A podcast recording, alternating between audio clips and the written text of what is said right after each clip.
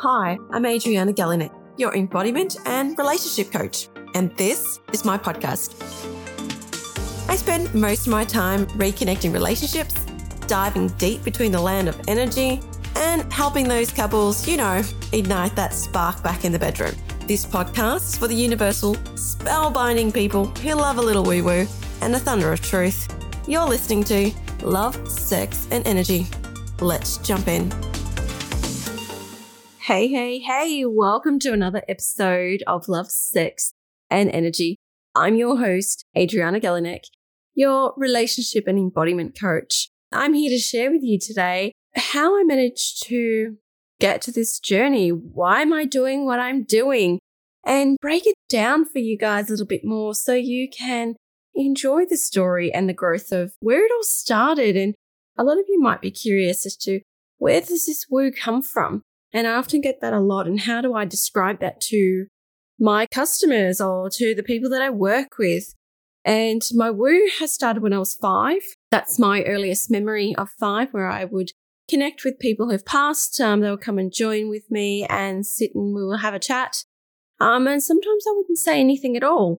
I never felt threatened or scared or any of the above until I hit my teens. But generally I was, I was okay. And I reached out to my mum as you do when you get a little scared, and explain to her that this man comes, I know it sounds creepy now, sits at the end of my bed every single night and makes sure that I go to sleep. Because my room was the far back room in this home. So I was kind of, you know, away from everybody. So yeah, I guess a little scared. And I was really comforted by this man. And I described his color and his height and his what he was wearing and all the rest of it. And my mum was shocked and she pulled out an album and she started flicking through it and said, Oh, you know, let me know if anyone resonates to you. Sure enough, I pointed out a picture of my grandfather who had passed away way before I existed. And my mum didn't have photos around, you know, I guess passing away. It was really hard for my mum grieving her father. So for me, it was just like, yeah, that's the guy. And she was, she was quick to say, don't tell anybody, they're going to think you're crazy. That kind of, you know, carried along through my teens. And I think more of it jumped up into my adulthood where I was still connecting and reading people quite clearly. People say, how are you reading people? Well, energetically, I can read kind of like body language in a way, but I can see your moods. I can see colors. I can see certain things. And if people want to connect, if I really tune into that level of energy, I can connect. I don't get tired very quickly unless I'm doing mediumship, which I tend not to do so much anymore unless, you know, people have passed really poke a presence in me and have to pass on some messages. Generally tend not to work on that. I'm more into really focusing on how I can align you to your purpose and how I felt that really worked for me obviously I've been on such a mission throughout my life as to why this has happened to me. Why am I so different? Why am I not like everybody else? And accepting that.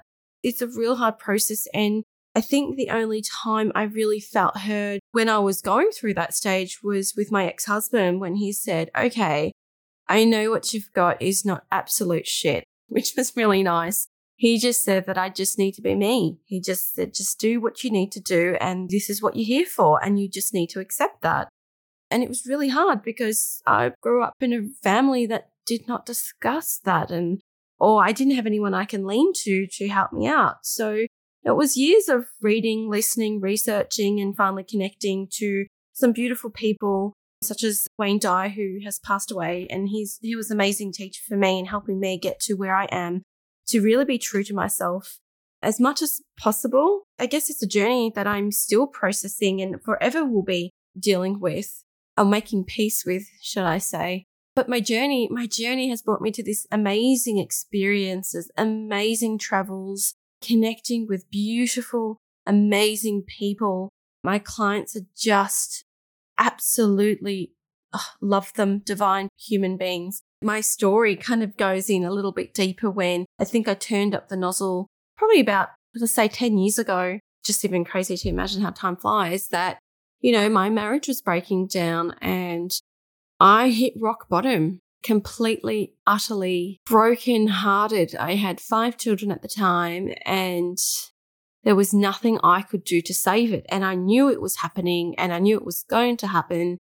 And I even warned my ex husband of this and just a process that I had to go. And when you hit that place of, oh, that surrendering yourself of it can't get any worse than this, let's just go with it. I knew that my mission was kind of kind of big that I knew that I could pick myself back up pretty quickly and separate my emotional stuff to my work stuff and really help other women and men reconnect their relationships before it got to that point where communication is imperative. It's so important in your relationship.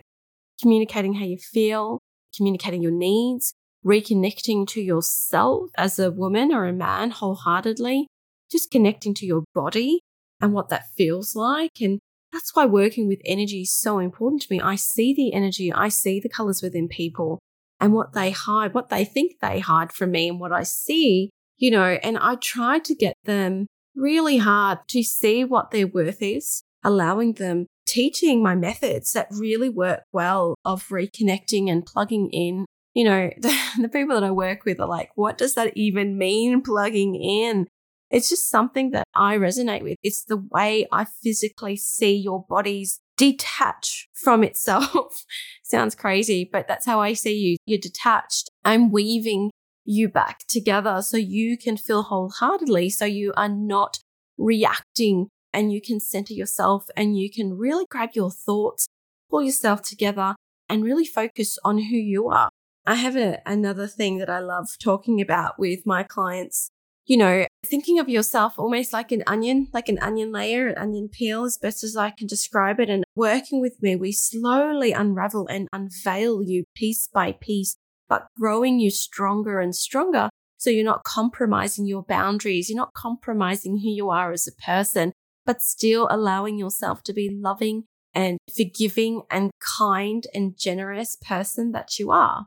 That has been my mission. You know, that has been I guess, my progress that 12 years ago, I started as Sweeping Feathers. So I have my original Atlantis group that, you know, I came up as the Sweeping Feathers. I did lots of, I've been a Reiki master for over 12 years, diving in with energy, understanding my energy and how I connect with myself and heal my body and opening that up and weaving that in my teachings that we are all made up of energy. We all have energy. Energy doesn't die and how to utilize that within your bodies, within yourself, and help you balance yourself. Now, it's really funny because I never thought, you know, this five year old girl would come to a point where she's now creating podcasts, created a course, you know, I do live readings and really connect with my community that this would ever eventuate to where this is. But I'm so grateful, so grateful every single day. And